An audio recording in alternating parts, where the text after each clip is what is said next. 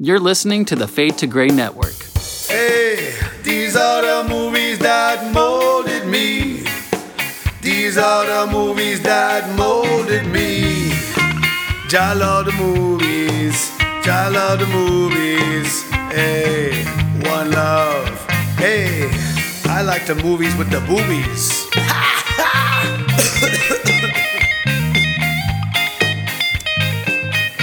What's up, everybody? This is Chris, and you are listening to Movies That Molded Me, which is a podcast game we like to play here. And we like to take the movies uh, of a certain topic and rate them on what we call the gray scale and have a definitive top five list in that genre. It's more than a game, Chris. This is life. I, am not playing around here. Or this is, I'm death. About, I'm about to bare my soul to the listeners, okay? So they're going to understand why I am the way I am. These are the movies that molded me. We're taking it that seriously. That's not good. I'm screwed. I'm always that serious. You know me.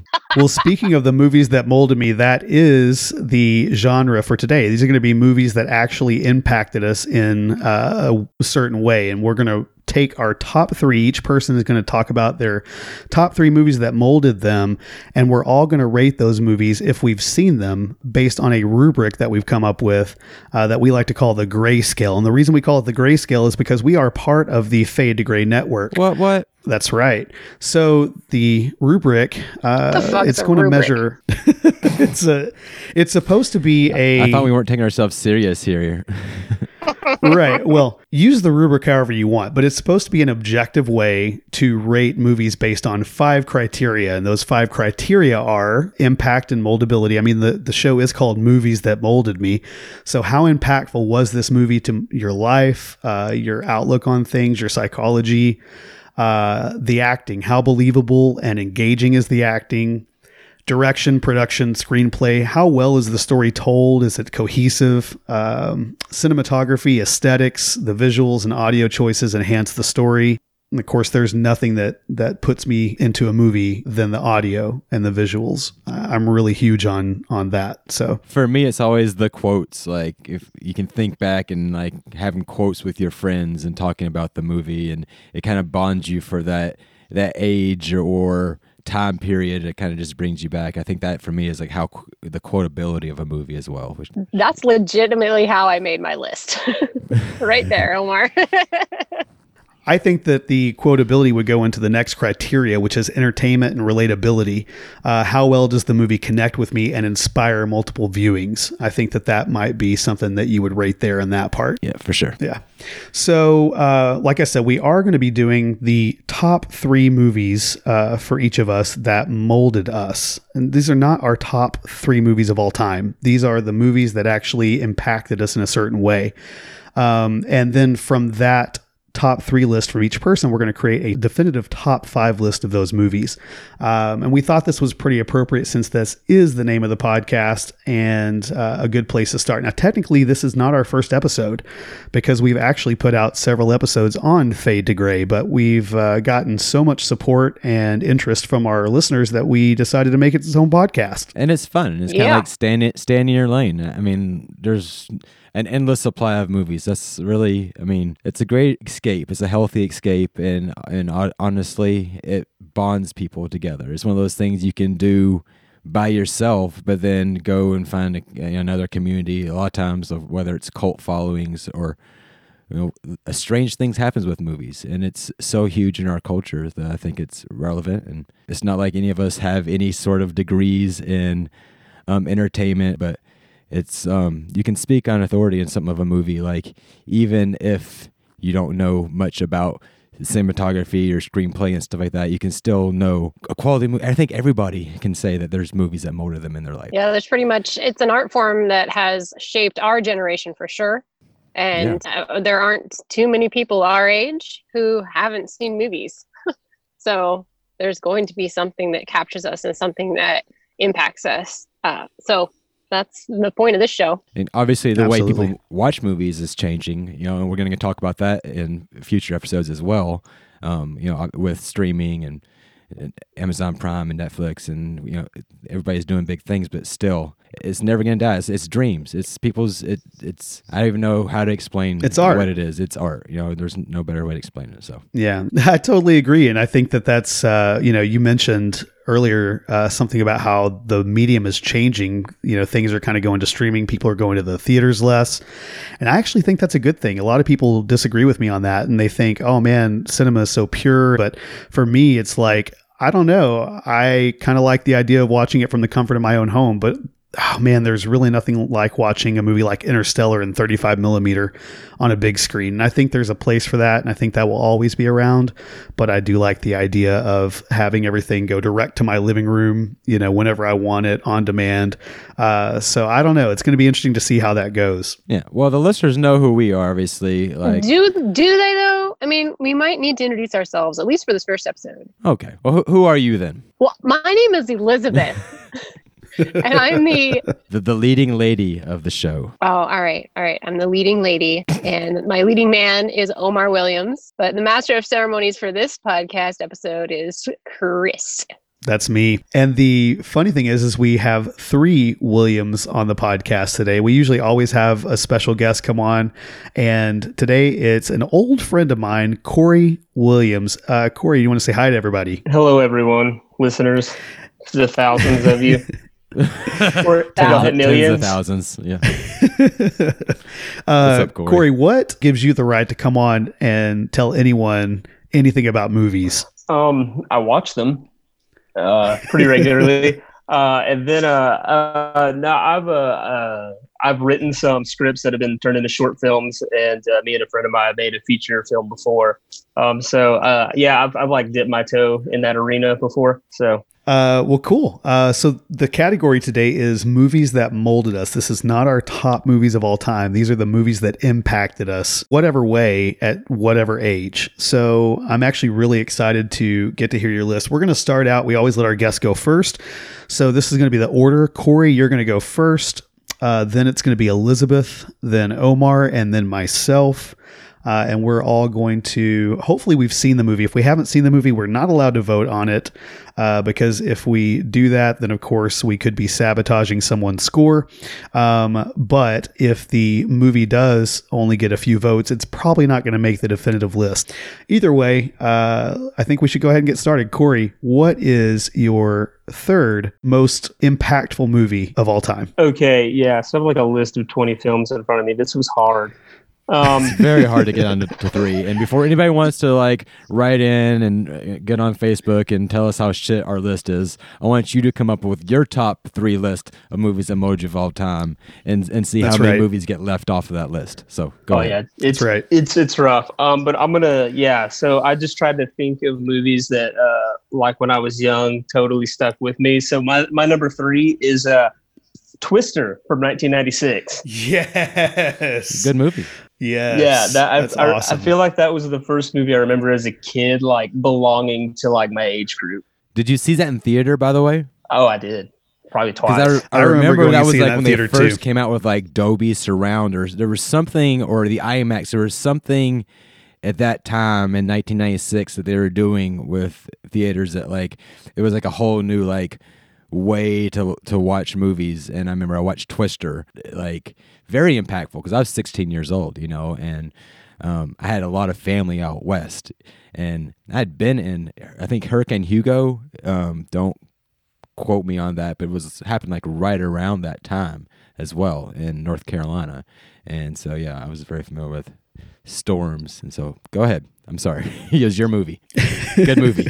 Ah, yeah, for sure. It was just one of those movies where I remember. I just remember, like, as in fifth grade, everyone saw it. I think everyone's career path at that point was to be a storm chaser because that. Yeah. oh know, yeah the movie sells that as a legitimate like thing rather than just uh, more of an amateur thing. But uh, no, I, yeah, I even remember doing a class project. We made a video about being storm chasers. Uh, at that point, weathermen were coming to our schools because they were popular for that 15 minutes. Um, so yeah, it's just one of those movies that I do remember. I felt like it belonged, like it was like I claimed it, like in our in our entire like class, like claimed it as like this is this this meant something to us for some reason. It wasn't a superhero film. It wasn't a fantasy film. It, it, it was like this weird adult thing we all responded to. Well, speak for yourself because Bill Paxton in that movie is an absolute hero. I mean, it's true. It's true. He taught me that if I'm ever in a tornado, to just like tie myself to a pipe and That's right. I'll pull through. or just like hit the pedal to the metal and drive straight into it. Oh yeah. Uh, yeah, Helen Hunt, uh, Bill Paxton. This movie, I loved it as well. And the funny thing is, I didn't really think about this one whenever I was making my list today, but totally remember seeing this in the theater. And the CGI is still pretty good. I mean, you go back and look at it, you can tell it's a little cheesy in places, but it's not bad. Um, and I remember like this the scene where they are uh, tied, you know, with a belt to the pipe or whatever, and they're kind of being sucked up into the tornado, and you get the visual of inside the tornado. It's like a Yeah, there's like a mini funnel. Exactly. And you're like, oh, that's so cool. And then, of course, the scene where there's the two water spouts, and it's like, we got cows, you know? I mean, and plus, growing up in Oklahoma, I mean, we're used to those kind of things. We're used to tornadoes. So I think it really certainly resonated with you and I. Yeah. there's a scene where Cary Elwes says Bryan County. Like Prince Westley Yeah. knew where we lived, so it was a big deal. that is hilarious. I forgot Cary Elwes was in this movie. Yeah, he's he's actually pretty good in this movie. Uh, he plays kind of the uh, antagonist, I suppose. Yeah, He, he nails the Oklahoma accent pretty well for an Englishman. I thought. yeah, he did a much better job in this movie than he did in Saw, which I think is his worst performance ever. Oh man, he committed to that too. He cut his foot on. in real life, Yeah. still walks with a limp. That was method acting. I lived just north of Wichita when that movie came out. And so when Oh, they okay. when Wichita's on the map, you know, right in the you know, in the crease, and there's big applause in the theater because oh, Wichita. So I get what you're saying when Cary Elwes says what he says because Wichita did the same thing. so, uh, what do you guys give this movie on the grayscale? Man, I'm gonna give it a four. Cool. I've watched it recently. It holds up. Um, as a movie that molded me, we're not saying whether it's a great movie or not, right? Well, if anyone's Right. ever seen movies Yeah, mold, yeah. molded me on uh, Fade to Gray, then you know that you know we can score however we want. Just sometimes there's vindictive All right. scoring that goes on. I'm not gonna lie. I mean, looking back as an adult, it's a great movie, so I would have scored it higher now. But because of how it, this episode is all about movies that molded us. I'm gonna give it a two because it didn't mold me that much. Like Oh I remember the flying cow, and I remember Wichita on the map. That's what I remember. You applauded in the theater, but you give it a two in real life. Okay. I mean, All right. I was in fifth grade or whatever grade y'all were in, because we're the same age. Man, rest in peace, Philip Seymour Hoffman, in that great All right. performance. Oh, he was in this movie. He's like food. They had a great cast Um, too. no, they really did. Uh, Omar, what do you give this movie? Uh, sort of the, some of the same logic. It's a good movie. I got excited when you mentioned it. I haven't thought about Twister in a while, but it was one of those things. It's like, yeah, I'm gonna be a storm chaser when I grow up. You know? and then it's just pure adrenaline. Um, but I haven't thought about it in forever. I would give it a two and a half, two point five. Okay. All right. Um, I loved this movie. I think growing up in Oklahoma, it really resonated with me, and it definitely caused me to want to. I there was I went through a phase where I wanted to be a meteorologist because of this movie. Um, so yeah, I think it molded me. I'm going to give it, but then again, there are some real continuity errors, like whenever the. Uh, Whenever the pickup truck gets its window smashed a million times, and then the next scene it's perfectly fine. And you didn't become a meteorologist. That's yeah, right. it's true. Damn. You know what? I'm going to give this movie a three. Yeah, I just I was gonna give it a three your at vote. first, but it, but I kind of you swayed my vote too, babe. So Twister gets That's an right. 11.5 total job. on the math's right grayscale. I'm using my uh I'm using my Just- calculator on Just Google just, Sheets. Just say, okay, yes, I did well. Don't tell me about your calculator on Google Sheets. Stupid. yes, I did All right. well, thank you. But It's I'm glad to know that you're checking. I, I am. I have it down here on my paper. All right. Okay, good. So my number three, because I think I'm next. Um, yes, you are next. Okay. So is remember this is movies that molded us. Okay. the Emperor's New Groove, which was a Disney Okay. movie from 2000, and you guys can laugh at me all you want. I don't even I just care. And you just did it, and that's okay. but here's the deal. Okay. Now, I was in high school when it came out, so there's that. Yes, I'm already pathetic. That's okay. Um, but I love animated movies. I really love animated movies. And like some That's of my okay. favorites from when I was a kid were like Fox and the Hound and the Aristocats, like that style.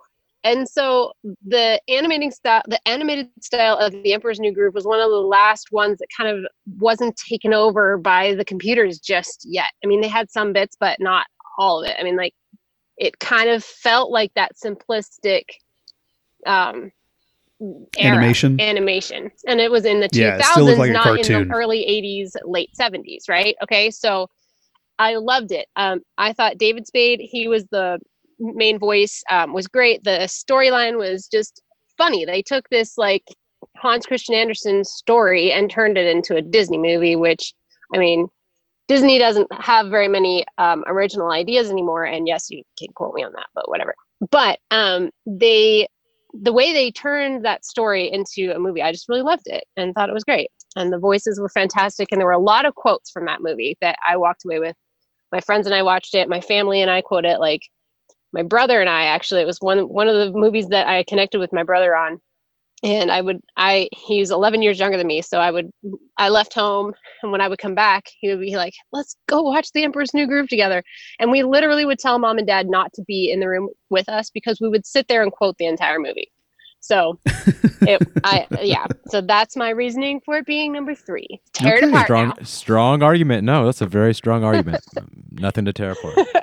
It's not bad. That cr- Kronk is in there, and then they have a whole spinoff. Yzma, So Yzma, put your hands in the air. it's something my kids watch a lot, so I can vote on it. It's not a bad movie, but I mean, if I only give Twister a two point five, just know Emperor's New Groove it doesn't have. Yeah, sorry. Corey, have you seen this movie? Yeah, yeah, I have. Okay. The Emperor's New Groove gets a four. Wow. okay. Omar, what do you give Emperor's New Groove? man, it had zero impact on my life other than when when I married my wife. It was always one of her favorite movies, and so before we had kids, I, uh, I was. think we watched it together or owned it. I think you owned it when we got married. So, anyway, we so own it. I- we still own it. It's I'm- downstairs. I'm sure. I think there's like, isn't there like a second one too, and the spinoffs, Mm-hmm. and yeah, we have. Of course there is. So okay, I would give it. Uh, sorry, Chris, for the math here, but um, That's fine. A one point seven nine. That's a 1.8. um, okay. And Corey, what would you give Emperor's New Groove? Am I ranking this on how much it impacted me or on the quality of the film? Both. Uh, you're using the rubric, Oh, the use, rubric. use Chris's rubric. which you don't have to use it really. You can be Okay. completely subjective about it. The Emperor's New Groove is probably the strongest post-Renaissance Disney film, like after those Oh. four, you know? Because like after like what Lion King, they took that hard turn into trying to be historical, and it got all heavy-handed. yeah. Uh, Yeah. And then and then yeah, like uh, Elizabeth's right. Like uh, they they backtracked on the computer stuff. It did look more old school. Um, and it is definitely probably one of the most quotable Disney films nice. uh, of their animation studio. I'd I'd give it I'd give it a two point five. Yes. okay. Got it too. This means that Emperor's New Groove is going to get a total of 8.3. After that speech, I on would give grayscale. it another point seven. Just go ahead and bump it up to nine. you want to bump it up to nine? Corey convinced me between between Elizabeth's story of her childhood and, and, and Corey's like knowledge of Disney. There, I think I'll go ahead and give it another 0.7 points. All right. So that Point means that Emperor's New. Groove gets a nine on the grayscale. oh, I've, I'm sad I haven't seen that, Elizabeth. I, I would have loved to have helped that movie out. I, I do apologize. It All right. sucks. I'll forgive you this time. Um, Omar, your third movie that molded you of all time. It's my turn. It's my turn. All right. All right. Before I get into my list, I learned something about myself t- today when I was researching this and thinking of like I- I started like looking up you know top movies. I, first I did like top 100 movies, went through them and made a list of Jesus. one- ones that I li- that I really liked, and then I I had some in mind that I knew molded me. That's gonna be my number one. But as I was going through my list, I was realizing it all came from like the same era, like 1995 and 1994.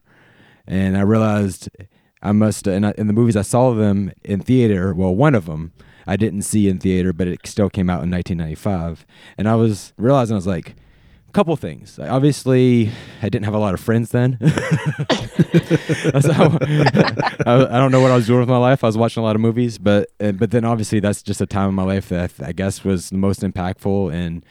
And also, I'm gonna go through this list right now, real quick, of just all the movies that like I saw that I thought were really good in that era, and then you guys can guess what uh, what they might be. Like my top three might be out of that, and I'll just give you my top my my third one. Wait So a minute. that's that's We're not what's doing happening. honorable mentions on this So, show. 1995, Apollo Creed came out, Batman Forever, Bad Boys, Toy Story, Braveheart, Seven, 12 Monkeys, Billy Madison, The Usual Suspects. Come on, guys. This is this is all 1995. Um, Outbreak, which is also good. GoldenEye, the 007 Clueless. Come on, get shorty. Um, that was a good one. the Bridges of Madison County. Oh god, that's a terrible movie. It is. It is. Hack hackers. Uh, Also you guys a terrible remember- movie. Do you guys remember to die for with Nicole Kidman? All right, McKeown. Waterworld. That's your favorite, Chris. Nah, I don't really Um, care for that one. Tommy Boy. uh, yeah. And That's a funny one. Yep. So Home Alone. no. What is that? Anyway, no. I'm gonna so Jumanji, and now I'm gonna go to 94 real quick, and then Wait a minute. Wait a minute. Just said 95. Forrest Gump, Pulp Fiction, Shawshank Redemption, Redemption, The Crow. Remember that? Uh, Legend Oh, of yeah. the Falls, Ace The Ventura. Crow made my list. Ooh, Ace Ooh. Ventura, uh, Little Rascals, and Clerk, Clerks, Dumb and Dumber, and that's it. Okay, so that's you get the gist. Okay. Um, Can I lots guess of your really number good three? movies? Go Can ahead. I guess your number three?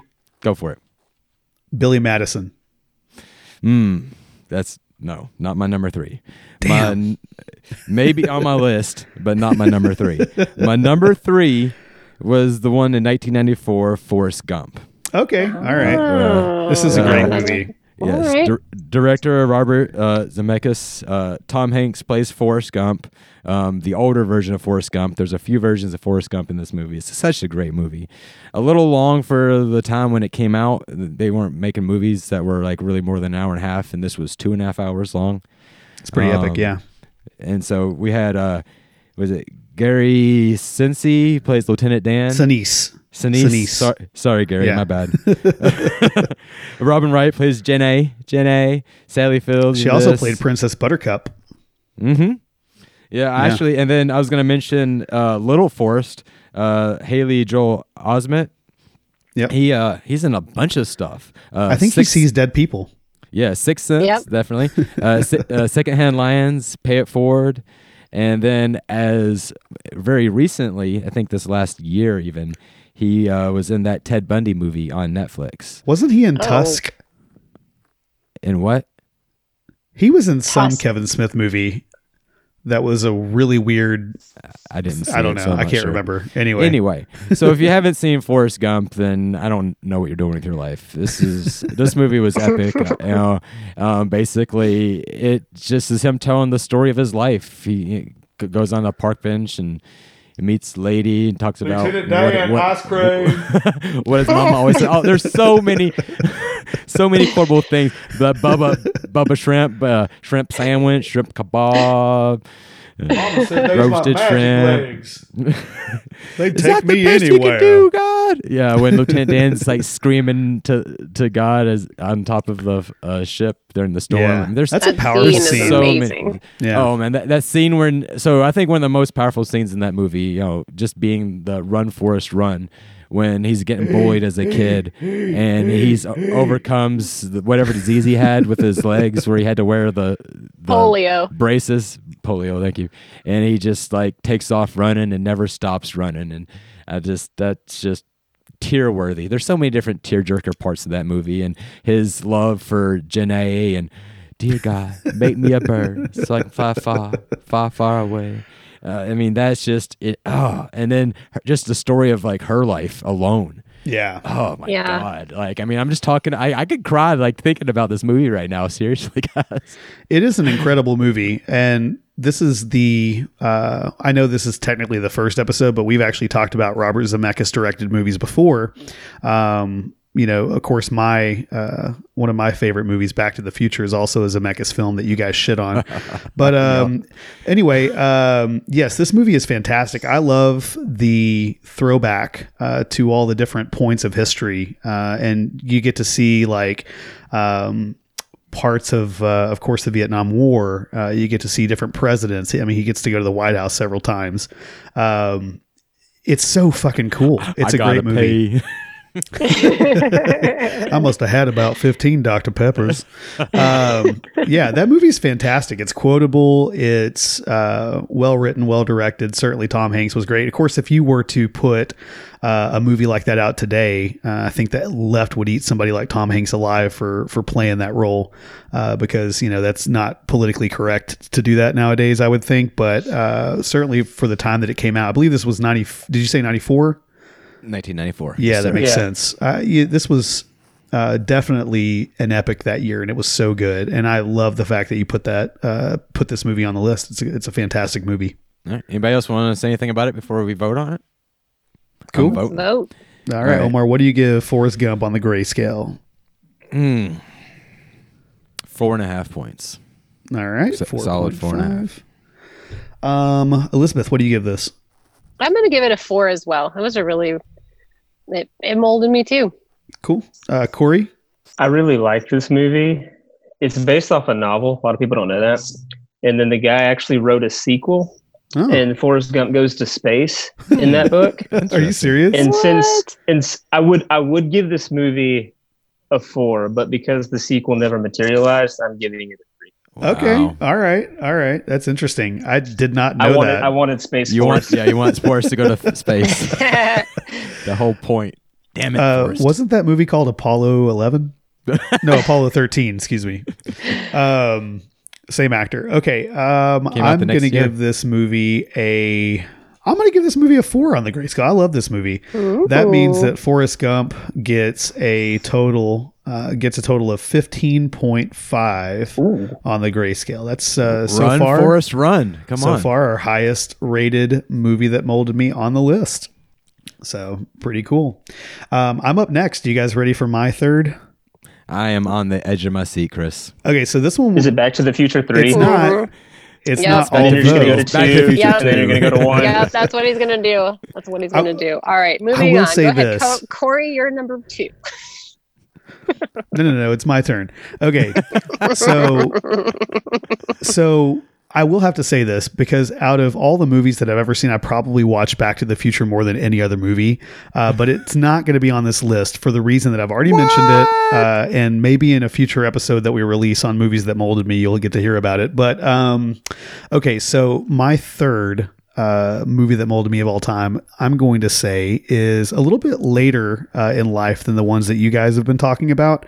Uh, but I'm talking about 2005's uh, Wachowski written and directed movie V for Vendetta, uh, starring Natalie Portman, Hugo Weaving, God. John Hurt. Damn, good movie. Yes, this movie uh, at the time, you know, I wasn't super political at all. In fact, I just kind of uh, believed whatever people told me, and so I didn't really get too too much into it.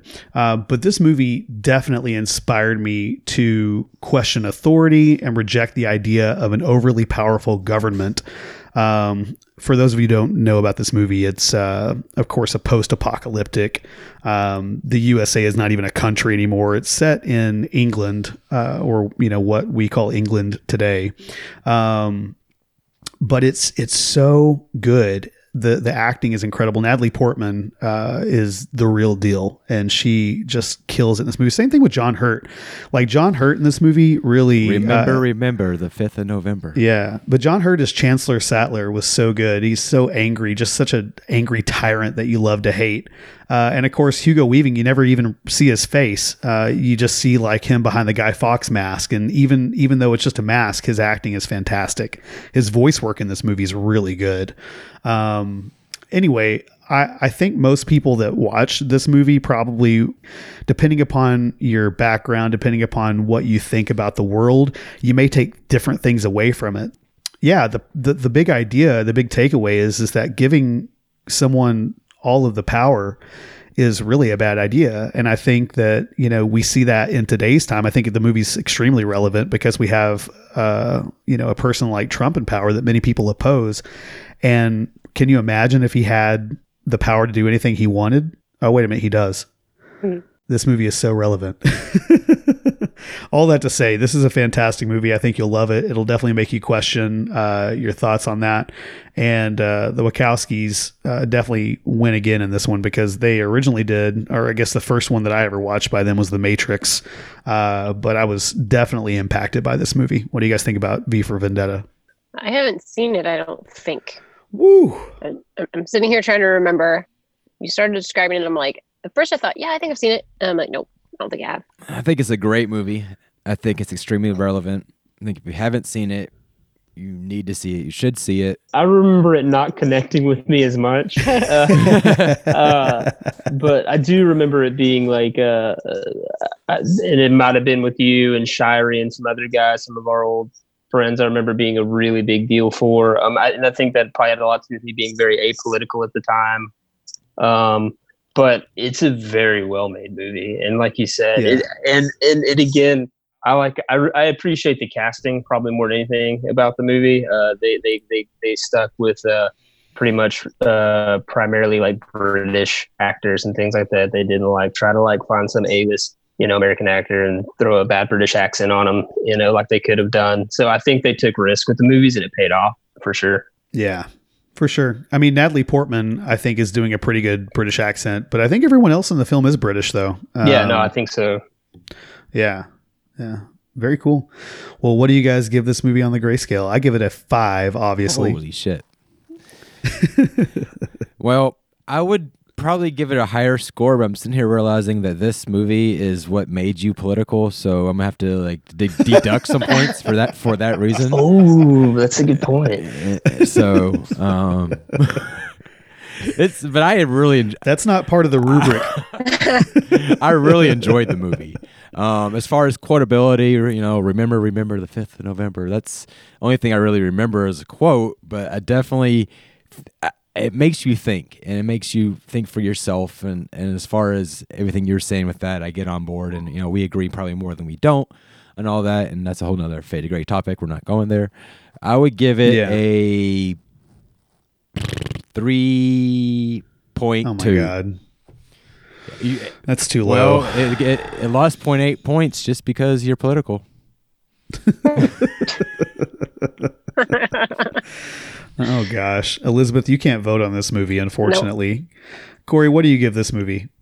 I'm gonna go with uh, I'll, because it's a good movie. It's a four. Okay. And in, in 2005, I think it's cool that a movie could make like uh, you know like a 19 year old dude like at least be aware of what's going on around him. You know, yeah, absolutely. It wasn't Yeah. as annoying No, back then. To Right. To- it wasn't to- to all get everyone was in talking about back yeah. then. Yeah. so. Well, uh, this movie gets a total of 12.2 on the grayscale. Not so bad. So, so far, V for Vendetta is in second place uh, with Forrest Gump in the lead at 15.5. I'm interested to see where this goes in the number two spot. Corey, you're up. to to oh man okay so i'm Who gonna, I'm gonna throw this work out there for? Oh man. Um i'm gonna throw out a little uh gem uh i'm not really sure if anyone of you have seen it so i don't know if it's gonna get a high score here but uh a little 80s film. Because yeah kind of like Ooh. omar. If i like really was breaking down i could probably fall all in the late 80s in terms of like that's that that's that's where i fall in cinema. Um but uh, a movie called um, Berry Gordy's The Last Dragon. Um, I don't know if anybody's seen it, um, but it is like it is a kind of uh, a take on Bruce Lee kung fu movies, but it's set in Harlem. up. Oh, Bruce Lee? yes! Oh, come on. Yes! We own this. Yes. yes. Oh, thank you. Oh my goodness, I was I, I Show the- Who's the master? Sho'nuff, the Shogun of Harlem is my favorite cinematic villain of all time. So yeah, uh, but yeah, it's essentially takes place in Harlem, New York, and it's a it's wow. about a Can't believe this a young. African American This is great. man who uh, idolizes Bruce Lee, um, and the, yeah, there's a supernatural aspect of uh, gaining the glow, um, and yeah, it's just a great kung fu film. So Yeah. You like watched- you you think he's a worse villain than Lo Pan? I just he wears like a, a like a tiger for a belt. It's just I, I just he's a, he's aesthetically amazing, and he's got like the same hair as Gene Simmons from. It's. Yes. So Yes. Now this is a fun movie. I definitely like this movie as well. It was definitely something I watched a lot as a kid. Uh, yeah. Am I the baddest? Yeah. Man, it's so good. And, in the soundtrack. Yes. oh man, it's so good. Most of those movies from the 80s soundtracks are pretty great. this movie is so important like for a young black man like as far as you, the whole idea of kung fu and low income housing or ghetto kids like it became the, an escape. It became something that you know was on regular tv that they could watch and something that you look at i think of like some of my favorite musicians like OutKast and uh, people from like Buckhead um, Buckhead atlanta and stuff that whole area like of people just are influenced by kung fu and hip-hop and that's what this movie like just encompassed and it's it's an amazing movie i make my kids watch it um, It's true, he did. um, and they love it too. It's it's it's, it's a great movie. Um, with uh, obviously there's the romantic storyline of the hero getting the girl, and uh, the, villain Sho'nuff is trying to make sure that he's the baddest that there is, and and the humble beginnings of Bruce Leroy and the disciplines of uh, his kung fu. It's just just a great, you know, like you said, he idolizes Bruce Lee, and oh, I, yeah, great pick, great pick. I'm glad you put this on the list. I, I wouldn't have thought of this, but I think it's it, it's a really cool movie to include. Uh, Corey, what would you give Berry Gordy's The Last Dragon? I, I can't give it anything less than a five. I watched this movie like a hundred times as a kid, and I, I mean, I still Yeah. go around telling people to kiss my Converse as like the ultimate insult. So yeah, that, no, I, I, I love this film. cool. All right, uh, Omar. Yeah, I'll give it a solid four. Solid four. And that's that, that's Okay. a good number. Yeah. Uh, I will also give this movie a four. I, I love it. I think it's a shit ton of fun. So uh, that leaves you, Elizabeth. Y'all are gonna hate me. It did not mold me. I did not see it until this fall when Omar brought it home. so I'm gonna give it a two. I'm sorry, but I'm giving it a two. it is a good movie, That's all but it did not mold me. That's okay. That's okay. It's all good. I, you know, this movie actually just swept into second place, right behind Forrest Gump. So uh, Berry Gordy's The Last Dragon. All right. Very cool. I'm so glad you guys Yeah. have seen this. That was, that, that was a risk. oh, it's always a risk with uh, some of the people we have on here. Uh, Elizabeth, what is your second movie that molded you of all What's your time? favorite All right. cartoon? It's not a cartoon, but it is a comedy. um, I think it's a comedy. I went with uh, 2004, and I know again this is once I was an adult, but I didn't watch very many movies when I was a kid. Yeah, so 2004, Napoleon Dynamite, Oh. written by Okay. Jared Hess, written directed by Jared Hess and Jon H- Heder. How do you say his last name? Yeah. Hater. Hader and Efren Haterade. Efren Ramirez, John knows? Ruiz, however you say his name, and Tina. I have no idea how to say Deb's last name, but anyway, that Get the food, Tina. that movie, um, it, as far as I can remember, was one of the first movies of its kind that was like the most dry humor. Like it made no sense when you Talk watched about it the first time Yeah. But its quotability was just through the roof. And I remember I had to watch it two or three times before I just found the hilarity in it, which, like, it. If you have to watch a movie more than once, um, I don't know. I just it was it was such a weird movie, but it was so fantastic. I just loved it, and it was so low budget, and it it just like all of my friends and I watched it, and we would have discussions. I still remember to this day having a discussion with my friend's dad, and he's like, "I just don't get it. Can you guys explain it to me?" And we're like, "No, we can't. we can't explain. Yeah. Why we love Are you movie." Drinking was- two percent because you think you're fat? because you could drink cola if you want. Oh, that was such Napoleon, let me have some of your tots. No, get your. And like when Omar and I started dating, I mean, we could. I love technology, not as much as you and me. I mean, that could have been our wedding song. so, Make your own I- damn quesadillas. I'm gonna start calling you LaFawnduh. Um, yeah. Mm. I'm kind of like you, Elizabeth. The very Rex first time I saw this movie, I didn't really care for it. It took me another watching to actually like fall in love with it, but I, Yeah. I did end up loving that movie. It is hilarious, completely quotable. yeah, it was fantastic. Yeah, so good. Omar, what do you think about this movie? Oh man, Rex Kwon Do. I I liked it. It was it was a good movie. Um, it didn't mold me. It was one of those things I can remember. It was fairly clean. So you know, in church circles, because I was heavily involved at church at that point. Um, it was watched a lot in like youth groups, and so I saw it a lot when it came out. And still, you know, like quotability is huge. I think so. That helps the movie. Um, would I say it? I don't know. I couldn't watch it now. I don't think I could sit down and watch the whole thing through. oh, dude, I so could. I want to go watch it right now. Actually, do we own it? I saw it like last year. It's still pretty fucking great. it is. Yeah, I know. it's still good. What do you Corey, think, what do you think Corey? about Napoleon Dynamite? I hate this movie so much. I was gonna let all that get out of the way. I hate this. I hate Nacho Libre. I just Oh, I just don't Nacho like- Libre is Oh, tits, man. oh Yeah. man. Uh, I, do, I honestly, I think the first time I ever saw this, I was in like your house, uh, in like the fight song house. You know, Oh, back wow. when like a bunch of ten guys were living in one house. Yeah, Because I think Jason Fortenberry watched this once a week for Yeah. like a year. that sounds about and right. uh, I, I, I always thought it's funny when the guy shoots the cow in front of the kids. That's hilarious. Yes.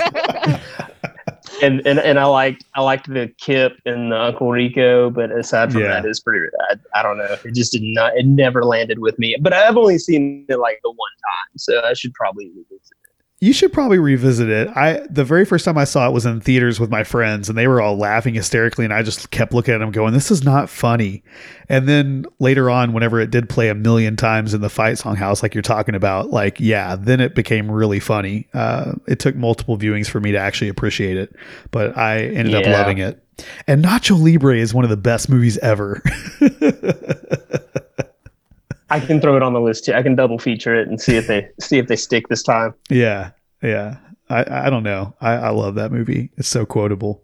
So uh, that's okay. Uh, Omar, what do you give Napoleon Dynamite on the grayscale? It gets a 3.3. Okay, three point three. Corey, because I'll root for an indie film doing well. I'll give it a I'll give it a two. okay, all right. I'm gonna give this movie a th- a solid three point five because I really do think it's pretty great. Um, Elizabeth, what do you give Napoleon Dynamite on the grayscale? I'm giving it a five. Nice. Okay. So that's going to give Napoleon Dynamite a total of 13.8 on the grayscale. Okay. So uh, just a little recap, real quick. Berry Gordy's The Last Dragons is in first, no, excuse me, second place with 15 points. Forrest Gump still in first place, 15.5. And now in third place, Napoleon Dynamite with 13.8. Hey, Chris. Yeah. um, next time you do that, let me do that. Just, just Oh, so that the I- numbers are right. Did I do the math wrong? no, you did the math right, but you got first and second place mixed up. So Oh, gonna do it next time. Yeah, you went two one three. that made no sense to my brain. you know I don't math. Okay. I know that's why I said um, I'm doing that part. Well, my number two is going to really confuse you because my number two is a number. And my, my number two is number seven. Yes. Oh, Um, ni- 1995, David Fincher, I believe is how you Yeah. pronounce the guy's last name, is the That's director of this movie. This is a Brad Pitt movie with Morgan Freeman, Gwyneth Paltrow, and Kevin Spacey. Which, when I was Interesting looking as this a up, black man, you mentioned Brad Pitt first.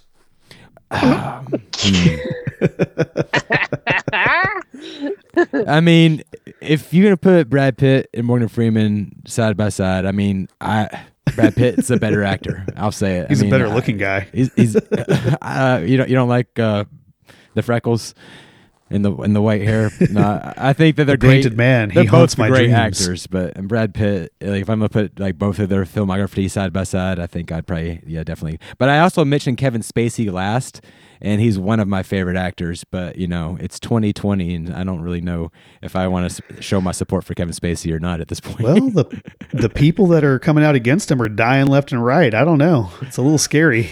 his connection his connection to like um the Clintons are are too much.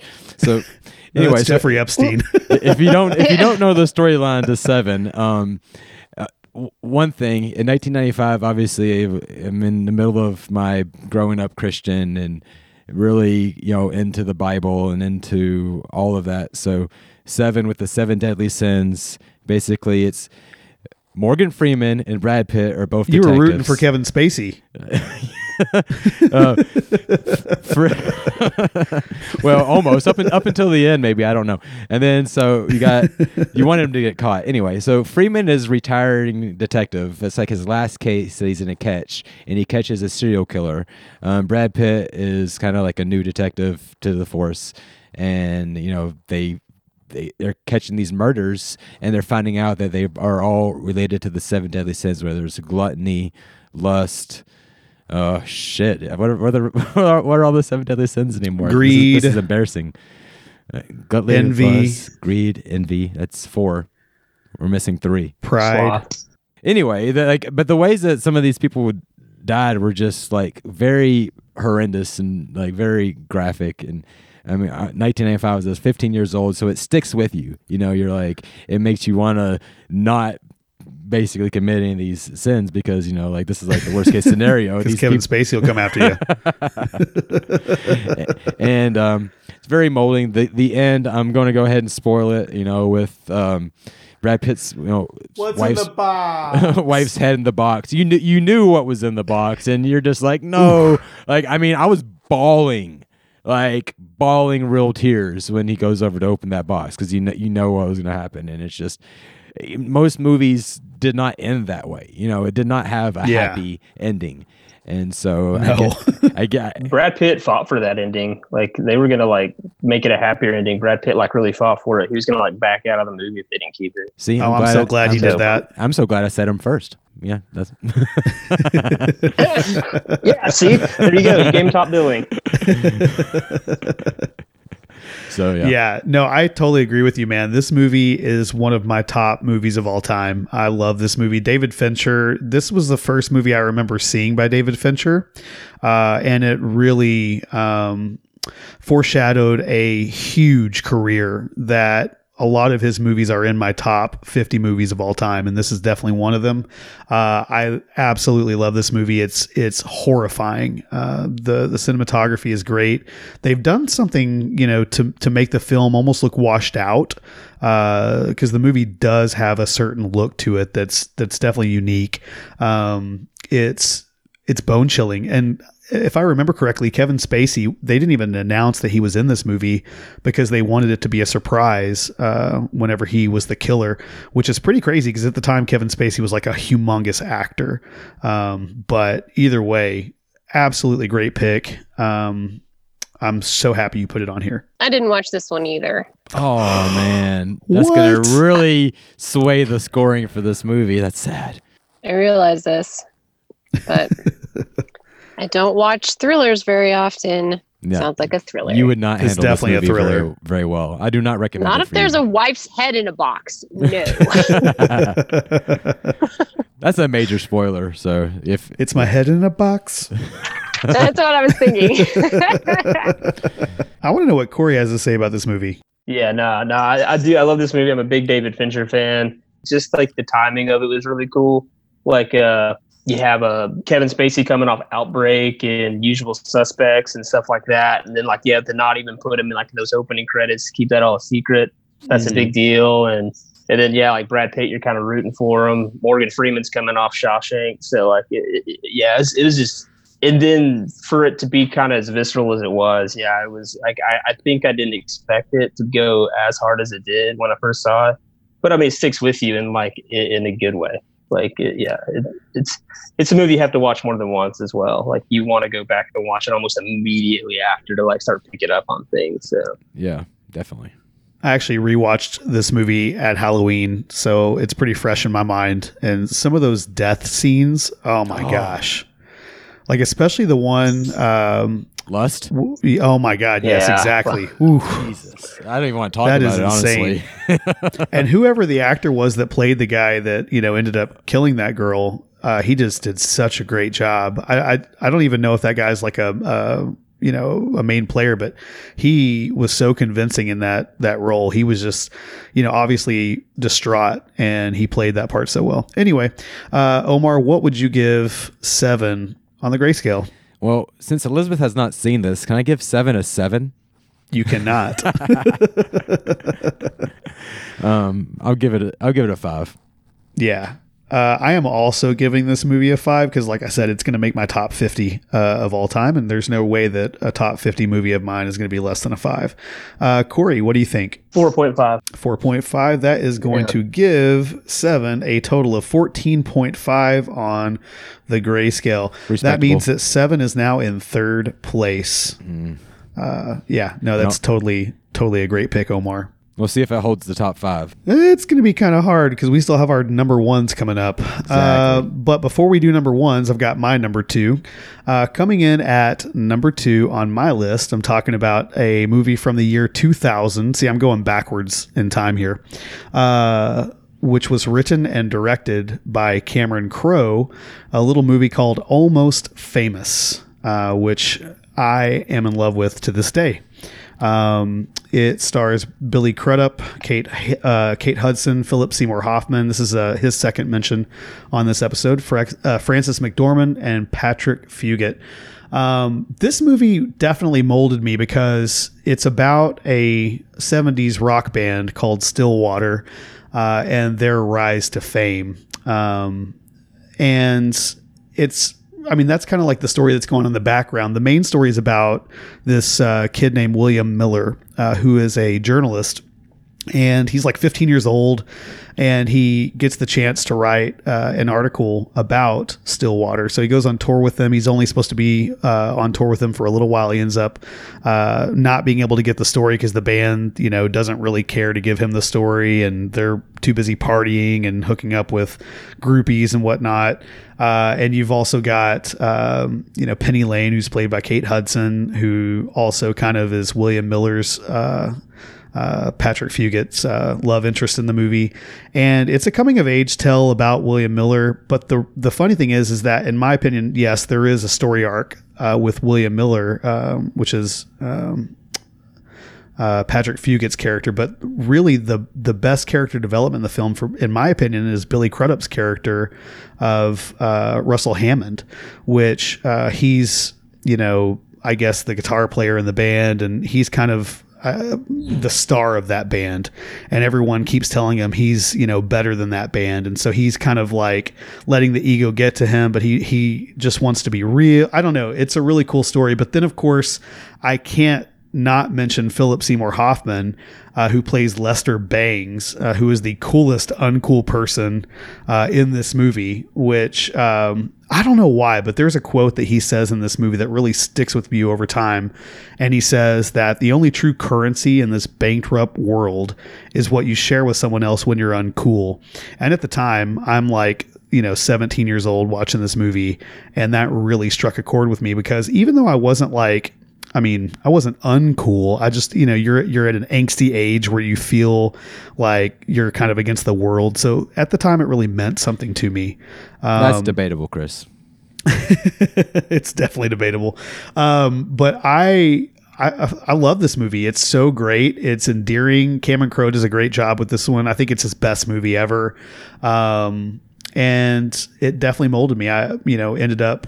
Uh, well, I was already a musician, but this really inspired me to take it to another level. So I really, really love this one. What do you guys think about Almost Famous? I love this movie. I didn't even think about it, but yeah, like uh, yeah, this is definitely one of those movies that should have gone on my list of twenty. But yeah, like it's such an incredible movie. It's it's right up there with that thing you do in terms of Yes. movies about fake bands.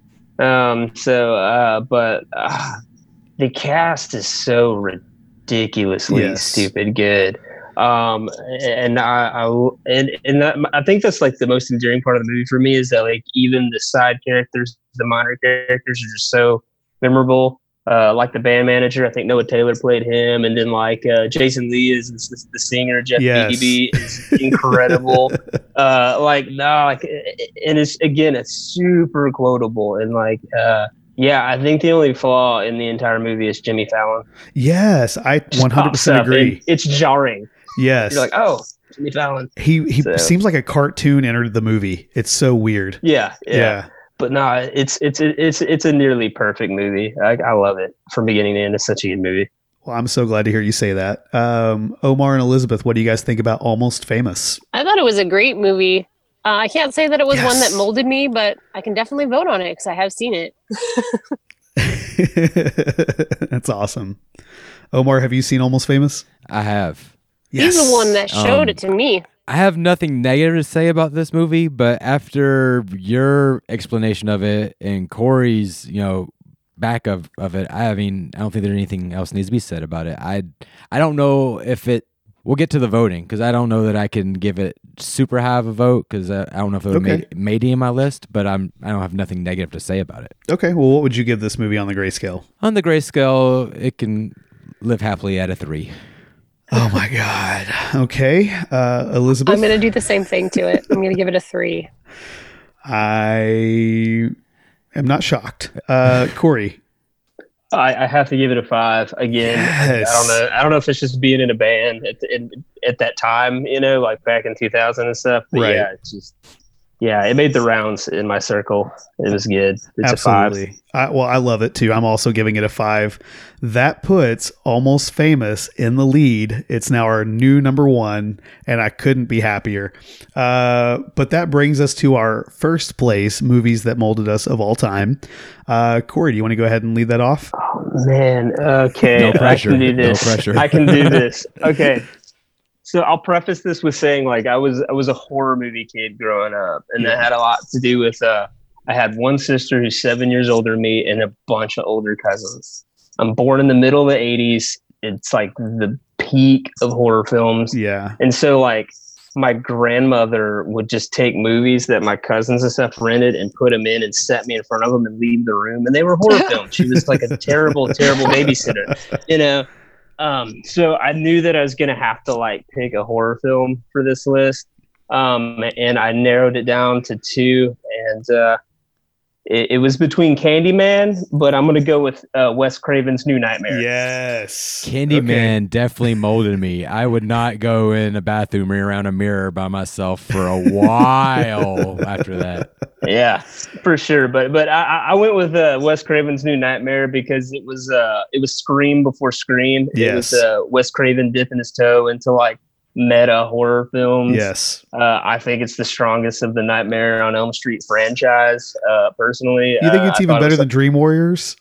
I usually rank Dream Warriors at a, at- second. Yeah. I usually do. It, it, it's so good. I just I liked the idea. Even even at a young age, I watched this movie all the time because I thought it was so clever for it to like take place outside of the films. Right. You see Robert Englund play Robert Englund, Right. And and what it, it, I, I I loved it. I thought it was so cool as a kid, and and again, I think it was a good preface to. Uh, just uh, what was coming with Scream, and Scream would like essentially revitalize horror, you know. So, because I think this one tanked. I think this is like the weakest performing Elm Street movie, but I, whatever, it's my favorite by far, and I, I watched it countless times as a kid.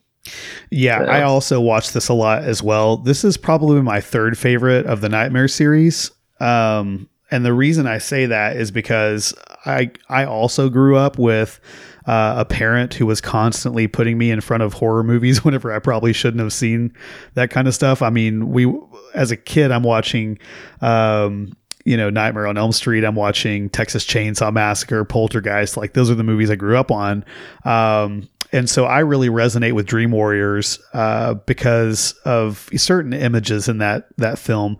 But yeah, the cleverness of the the meta horror and the fact that it's a, a movie that's about movies, um, which was totally like you said, a precursor to Scream, was a really great concept and a really cool idea. And I also really really love this movie, and I think it's actually probably the scariest of all of the horror movies. Uh, oh, excuse me, Nightmare on Elm Street movies, in my personal opinion. So yeah, I also really like this movie. So good choice. Omar, have you seen this one? I have not. Yeah, and I know Elizabeth said she hadn't seen it either. Um, well, since you guys haven't seen it, I guess we can go ahead and vote on it. Corey, what are you going to give this movie? Uh, that's my one. I got to give it a five. Yeah. Um, I don't know that I can give it a five. I'm going to give it a four because it is a great movie. Um, so unfortunately, that's going to give Wes Craven's New Nightmare a total of nine. Uh, it deserves so much better. I'm sorry, man. It's okay. I could I could have gone with Candyman, but I don't know. I had to give Freddy Krueger more love. If you would have gone with Candyman, I could have voted. You know, I'm sorry. but it's it's all good. I mean, I'm not personally a horror movie fanatic, or I shouldn't even say like I'm an expert in any way. So, sounds like it's a great movie. I did have a horror movie make my list, which is interesting, and I crossed out another one to put seven in. I actually like was thinking about putting Silence of the Lambs in as my number two, and I was like, uh, uh, I think seven stuck with me more, and, and it's a better movie. So, although Yeah, it's, that's- yeah, it's hard to say. I mean, I think you made the right choice. I I love Silence of the Lambs, but I think Seven is a much more inventive movie, personally. but not my I number them one. All right, that brings us to Elizabeth. What is your first movie that molded you of all time? All right. So my first one of all time has actually been on this show already if you go to previous shows, but I don't even care. 1987's Yes, I know Rob Reiner is. directed yes, Princess Bride. nice, good choice. Princess Bride. It was um I loved that movie for so many reasons. It was one of the first movies that my my cousins who were older than me that were cool. It was one of the first ones I heard them quoting. And so then because Stephanie and Jenny quoted it, then the rest of us were like, "Oh, we got to see this movie." And so I'm not sure how we got to end up watching it because my mom wouldn't let us watch much beyond PBS, but um I remember watching it and it was fantastic. The princess, the the villain or uh, Cary Elwes's character, you think he's a villain, but he's not really. And I just love that and the quotability of it, the imagination of all the different characters. Like there was such a No more rhyming, diff- and I mean it. Anybody, Anybody want a peanut? I mean, it's, ser- seriously, and they got some really great actors for this show too. Like, um, well, Cary, we've already said that. Robin Andre the Wright was Giant.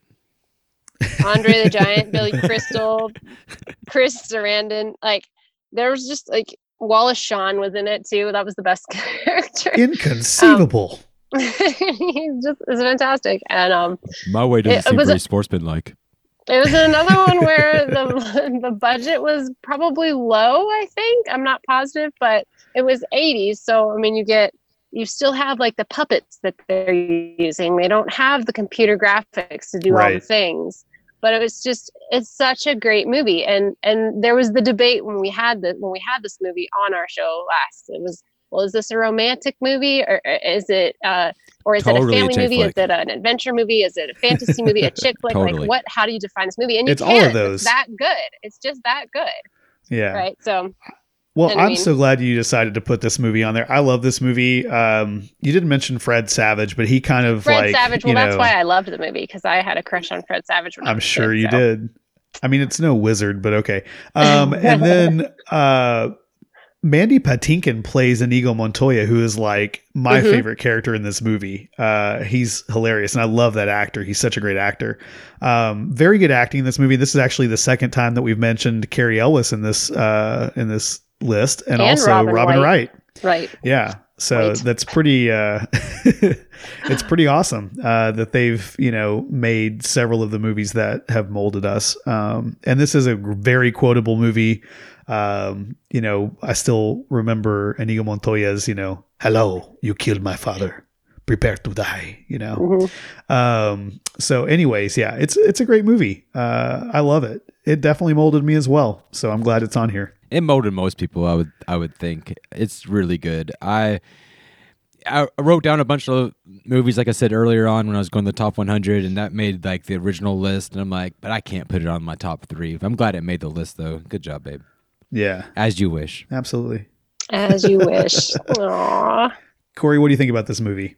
Oh, I love this movie. This is a classic. I'm, I'm glad I made the list too. I think we've already referenced Prince Westley and Buttercup. I think those were already said like earlier in the episode. So it's it's only fitting that this made it. But no, this is this is this is this is a great movie. I love it. I, I was a huge Andre the Giant fan as a kid, so it was just fun. You and me both, brother. Uh, Elizabeth, what do you give this movie on the grayscale? It's getting a five. Oh my goodness, this may be this may be uh, high up there. We're gonna find out. Omar, 4.3. okay. Uh, Corey, Yeah, four point five. and I am gonna give this movie a. Oh my god, I can't believe I'm gonna do this, but I'm giving this movie a four as well. Uh, wow. You think that's That you think that's low for you, or you think that's what? Why can't you believe that? I I can't believe how high how high of a score I'm giving it. It is that good. It's really great. In first place right now. I've never thought of Princess Bride as, you know, that impactful of a movie. It's a great movie, but it really is great. Um, and yeah, it deserves the 17.8 it's getting on the grayscale. It's now, like you said, Elizabeth, in first place, uh, followed by Almost Famous and then Forrest Gump. Uh, this is starting to be a very, very cool list. Um, there's only two more left to go. So, Omar, It's let's find my out what your number one movie. You already guessed it earlier, Chris. Though that was the problem. It, it is Billy Madison. I mean, 1995. Stop looking at me, Swan. what day is it? What day is it? Nudie Magazine Day. Nudie Magazine Day. Oh, I see how it is. oh man, there's so many. I this movie i- i- is the definition of molded me. I my entire sense of humor and wit and everything comes from. I wanted so badly to be that spoiled rich kid Billy Madison when I was growing up. When I was 1995, he had he had the life. Um, I might as well say Adam Sandler uh, helped write this movie as well as Tim Herlihy. Um, Adam Sandler is the main actor in there. There's Norm Macdonald plays a friend. Uh, Bridgette Wilson It's hilarious. Sa- Sampras is Veronica Vaughn. So hot. Want to touch, the hiney. you know, oh, I, and, and then you have and then you have Chris Farley. Like, I mean, such a small role, but one of my favorite roles he plays is like, so hey, well, I, you know, I hit that the other day. No, you didn't. Well, well a buddy of mine, you know, he, no, no, no, he didn't. what monster would eat all these sandwiches, all these lunches? I knew who it was. That damn Sasquatch. Damn Sasquatch. if, peeing your pants is cool, then I'm Miles Davis. my, my favorite Oh my quote, and I'm going to do this quote because my favorite one is like uh the whole dialogue after Billy gets pulled out of the room by his ear by Veronica Vaughn. like, I, it's like, I can't hear you. It's like, uh, um, and she, you have the janitor guy. I forget who plays the janitor. Is out there, like, and uh, He's, he's like, Veronica, you see all those milks? He's like, he's like, those milks are for the kids, Billy. well, nobody has to know. Those could be our milks. No milks will ever be our milks, Billy. and she she goes in, and then he's sitting there in the hallway and looks over at the janitor. He's like, "What about you, Sadburns? You want some milk?" He's like, "I'd rather have a beer." For whatever, it's like as as many quotable parts in that movie with Chris Farley. You are correct. Like uh, there's like that one for some reason sticks with me the most is that whole dialogue there in the hallway. I'm like, anyway so yeah my number one for sure. Um it like i just want to say that one last thing about just how the humor in that movie like was just so quick-witted and joke after joke after just set up. Um and it's it's ridiculous. It's like i think we're actually dumber for listening to that speech. Um that i there are no, no many times i could watch that movie and it would get old um, it's one of those most Adam Sandler movies I could enjoy and like watch over and over again.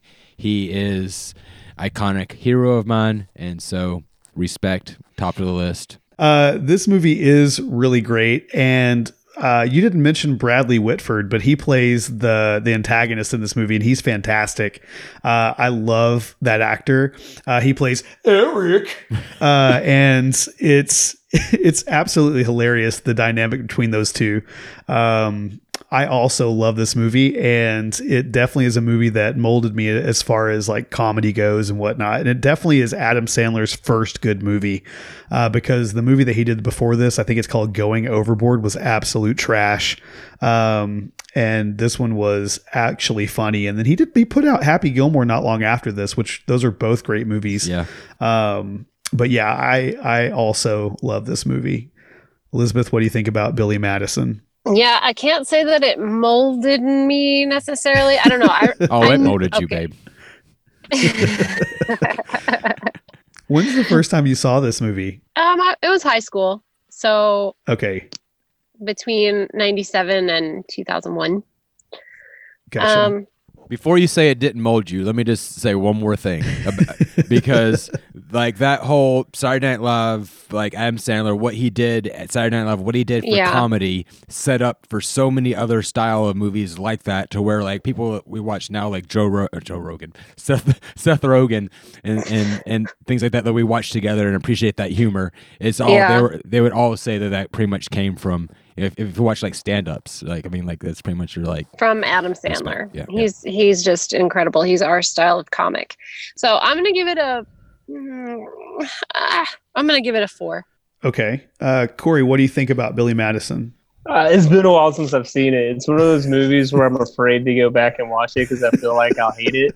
Because Adam, like if you're our age, Adam Sandler was kind of the guy like in your Yeah. childhood. Right. It, was. It is like him and uh, Chris Farley in those movies, Yes, Tommy yeah. Boy and stuff. Kind of like I, I remember being at like the city pool as a kid, and me and my friend quoting this entire film beginning to end because we thought we could do it, and we could because we'd seen it a hundred times. Um, it's it's it's phenomenally hilarious. Like it's just I I don't know. It's it, I- I can't say like it did not mold me because it, it it was the it was on repeat as a kid. It was just that it was it was just one of those movies that like I think anyone our age that's just that was a part of it. It was your childhood. Yeah, what would you give it? I- I have to give it like a five in terms of like 'cause I saw it so many times as a kid. Like you just like and I and again you're just sitting there and you can think of like a thousand jokes like stop looking at me swan and things like that. no, this shirt's Frank's. It- it- See, Frank. yeah, it doesn't leave your head. Yeah. So yeah. oh my he gosh. this shit poop. Old man Clemens hates shit. Don't stamp it out with your boots, Ted. Don't tell me what to do, devil woman. yeah, this movie is a classic. Corey, I would say you should totally go back and watch this because it's still funny. Uh, I watched it a couple years ago and and laughed hysterically, and mostly probably from nostalgia. But Oh, this um, makes me want to go back and watch it. I'll probably do that. I, if Yeah. I'm cry at the Chris Farley parts, man. Like it's so it's such a great character. Like when, when he's in the, the tent, you are correct. Oh my gosh. Uh, this movie totally molded me as well. I'm going to give this movie a four on the grayscale. Oh my god. Yeah. Is this the movie where Adam Sandler's like in a feud with a like a imaginary penguin? Yes. Oh, okay, all right, yeah, Uh, this is good. I'm glad I gave it a five. That's how it starts. Yeah. What day is it? What day is it? Was it the penguin dad? Did he tell you to do this? Um, Omar, what do you give Billy Madison on the grayscale? Oh, five. No question about it, man. I,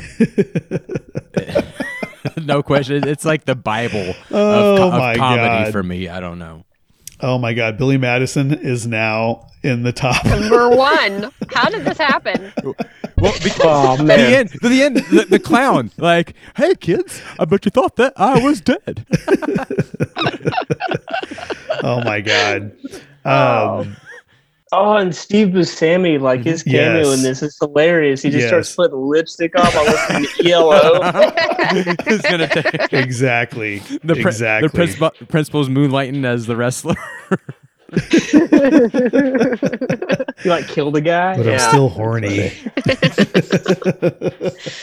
Oh, oh my god! I this can't believe movie's you so only gave it a four. That's what I was. I think a four is very generous. I, it molded me. It's it's really great. But whenever I actually think about movies that I was impacted by, like as far as it changed my life, I don't know that I can say that it did. I, I would say it definitely influenced my my uh, humor and stuff like that. But I think four is pretty generous. Um, I mean, you have to remember, I give movies really harsh scores most of the times.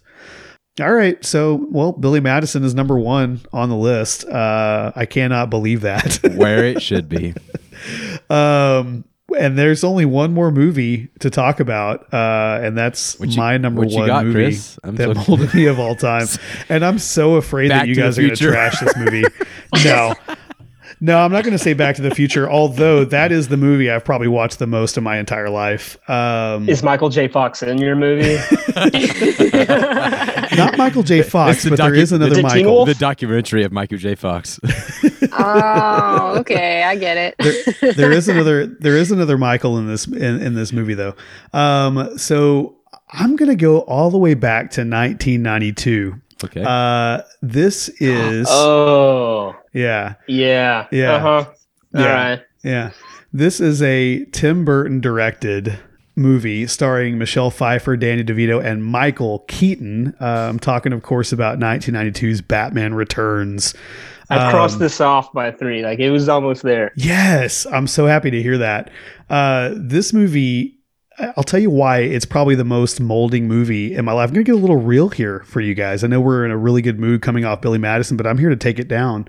Um, in the year that it Fuck you, came out. in the year that it came out in 1992, Get your tissues ready. this was get your tissues ready. This was the hardest year of my life uh, because I'm just going to get real with you guys. This is the year that my father gave up all rights on me. So it was a very dark time for me. Um, I was in fourth grade, certainly a really hard time in my life. And I wasn't super into movies. I didn't really know what my aesthetic was. I, I mean, how do you know yourself at nine years old, you know? So this movie comes out in theaters, and I remember hearing about it because I, and of course, I had seen the original uh, 1989 Batman movie and loved it, um, just because it was a Batman movie. You know, it was action. I didn't, you know, really fully understand the Joker character or anything like that whenever I watched it that young. But when this movie came out, it was super controversial because Tim Burton chose to focus on the villains. And, um, you know, as this was a time in my life that was pretty hard and pretty dark, it kind of allowed me after I watched it to really tap into something in me that I had never really done before. Uh, allowed me to kind of explore my own villains, I guess you could say. Uh, it allowed me to do that because here's this movie that's saying it's okay to explore dark themes. Um, and it certainly is not a kids movie, uh, although it was marketed that way. McDonald's had toys and you know all that stuff. But um, Is that the one with the penguin? yes, Mm-hmm. this is the first movie I remember that was really that dark aesthetic, and I connected with that so much. Um, and it really set the stage for the type of movie that I would like, which is I like like the movies that I like the most are mostly dark, you know, and they explore dark themes. Um, the film, of course, focusing on the psyche of the villains. Uh, you got Selina Kyle, played by Michelle Pfeiffer, who, in my opinion, is the absolute star of this movie. Um, and actually, like in revisiting this movie, you actually see that it's super powerful because it's really ahead of its time. Uh, and it kind of relates to the Time's Up movement because in this movie, Selina Kyle is really bullied by her male boss, who's this, you know, dominant figure, Max Schreck, uh, who is also another antagonist of the film. Um, and he's a powerful, you know, businessman. He's a politician, um, or at least he's involved in politics. And, uh, you know he's really dominating uh, the women that are that are around him, and Selina Kyle is his secretary, and he pushes her around, bullies her, ends up actually killing her, um, which is how she becomes Catwoman in the first place. I mean, it's kind of like a zombie Catwoman here. Um, but uh, because of that power struggle with her and Max Schreck, you actually end up rooting for her as the villain, which is really interesting. Um, but you know, her and Batman kind of share similar stories. I mean, Batman is created through the tragedy of losing his parents. Um, Selina Kyle uh, becomes Catwoman because of this, uh, you know, struggle, um, power struggle with her boss. Uh, and they're both fighting for, I guess, like revenge in a sort of way. Um, so they really are connected. And of course, you've got uh, Danny DeVito, who does a fantastic job as the penguin, and the makeup and the visuals of that movie are just so great. Like, who would have ever thought to make the penguin a grotesque monster like that? Um, and then, of course, try to humanize him. But you actually had like feelings for him, exactly. Like, course, he- yeah, He had those yeah. flippers, and, and then you like felt bad because you didn't want to like make fun of him or think he's a villain because then you feel like you're picking on the handicapped or something. Right. Yeah, and this is like prime Tim Burton. Like he's he's not made that many movies at this point. He's made Pee Wee's Big Adventure, which is fantastic. Uh, he's also made you know the first Batman movie. So he's not really like super prolific at this point. But this is such a bold decision to go this way, um, and I really think it it set him up for success. And I think he made the right choice because this movie still holds up today. Uh, it's really great. It's like I said, I think it molded me as far as set the tone for what I would enjoy aesthetically in movies for years to come. And I absolutely love this movie. I have not seen this one either. Oh my God. I know. You know what that means? that means Billy Madison's number one. I know. it does. It does. Spoiler alert. I wasn't expecting this one to get number one anyway. Uh, but Omar, what do you think about this one? Oh, as far as the Batmans are, there's so many Batman movies now at this point. It's one of the better ones, and I feel like you described it very well. And I, it is like I remember Danny DeVito's character being like disgusting but endearing at the same time. Did, I didn't know how to feel about him, and and Catwoman is, is you know it's a great character. I I think it's great. I don't know. Obviously, I wasn't going through the same stuff you're going through at the time. Um, I think I would appreciate it more now than I did when I first watched it. But it was a great movie back then. But I think the holding up, like you said, I- it does ring true. I think it's one of those movies I I would enjoy watching again at this point. So, yeah, good pick. Yeah, cool. Corey, what do you think about Batman Returns? This is it, this is my favorite Batman movie. Yeah. I think it's by far the best Batman movie. Um, and yeah, it's like it's super dark. It's weird that it was Jack uh, Nicholson it as the was- Joker is my favorite. I'm sorry. Eight, 89 Batman's dark too, but Yeah. yeah, it, uh, the returns went way. It went. It definitely went down a deeper hole, and uh, it's which is unfortunate because I know they were going to make a third one with Keaton and Burton. And unfortunately, because of the McDonald's tie-in and stuff, that they all got scrapped. But uh, nah, yeah, this is a phenomenal movie, and, and again, even with a movie that's kind of like bloated with villains, it doesn't Right. feel that way. Uh, they all kind of serve their purpose. Um, Christopher Walken Oh does my great gosh. uh, as Max When does he not uh, do great? yeah, I mean, this is true, and, and and I, and I think it has a lot to do with, as you said, I think Michelle Pfeiffer kind of steals the movie as like a tweener villain, like she just kind of rides that line, and and I mean, like I don't know, I think like my, my favorite scene of any Batman movies in this, where Batman and Catwoman are in the masquerade, and they're the only two characters not wearing masks Right. because their their human personas are actually the characters they play. So like, Right. I, I was like, that's that's probably one of the coolest scenes in a Batman film. Yes, uh, scored at that point by a Siouxsie and the Banshees song, very 80s, or well 90s, I suppose. yeah, very cool scene. Um, well, I obviously give this movie a five on the grayscale, so uh, let's go ahead and do the scoring. Omar, I'll give this movie a couple extra tenths of a point because you, you you you brought up some serious family matters and Elizabeth hasn't seen it, so it needs a little padding. So we'll give it like a four point two. okay, uh, thank you for that. And Corey, what do you give Batman Returns? I'll give it a 4.5. Nice. Uh, that means that Batman Returns is going to end up with a 13.7 on the grayscale. All right. So it is time to calculate the best movies. Obviously, we know that Billy Madison beat out uh, all of these movies with a total of 18 points. uh, but actually, it only came in 0.2 points higher than our fourth movie on our definitive list, Wow. which is The Princess Bride, uh, which was Elizabeth's pick. Um, and then that is followed not too far behind at 16. Our number three movie uh, that molded me of all time is Almost Famous. Nice. Uh, yes, very good. That's right. Uh, which is then followed by our number four pick, which is Omar's pick, Forrest Gump. That's two picks, by the way, listeners. Two picks. um, which, and I'm glad to say that Corey also has a movie on this list. I feel bad, like we we did something. we tricked our guest. Yeah, that would have been bad. Yeah, coming in at number five, we have Berry Gordy's The Last Dragon with 15 Oh. points on the grayscale. I'm glad it made the list. That makes me happy. that makes me happy. Gives me a little semi chub too. So, uh, if you'll wait just a second, I'll score up everyone's total points and we'll see who won the game. It was me. Thank you. Well, we'll find What- What's out. my reward? so I just want to thank God first and country. I want to thank my mother for having me and, and introducing me to movies. I want to thank Adam Sandler for, for being amazing. Daddy, I love you. I think you probably will end up winning, uh, but we'll see. That was my victory speech.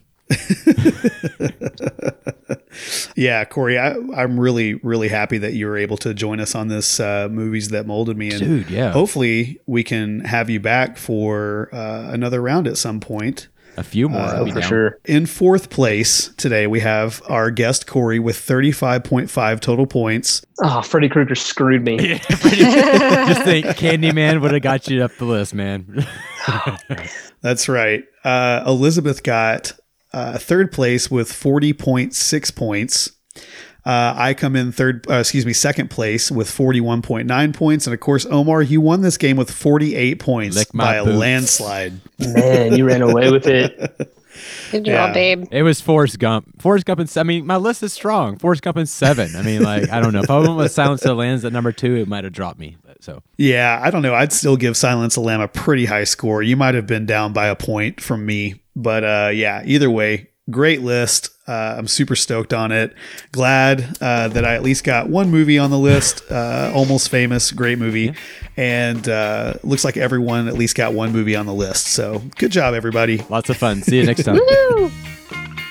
Movies That Molded Me is brought to you by the Fade to Grade Network. I edited this episode. The music is by Heath Dills and me. Follow us on social media at Movies That Molded Me and let us know what the top three impactful movies in your life are.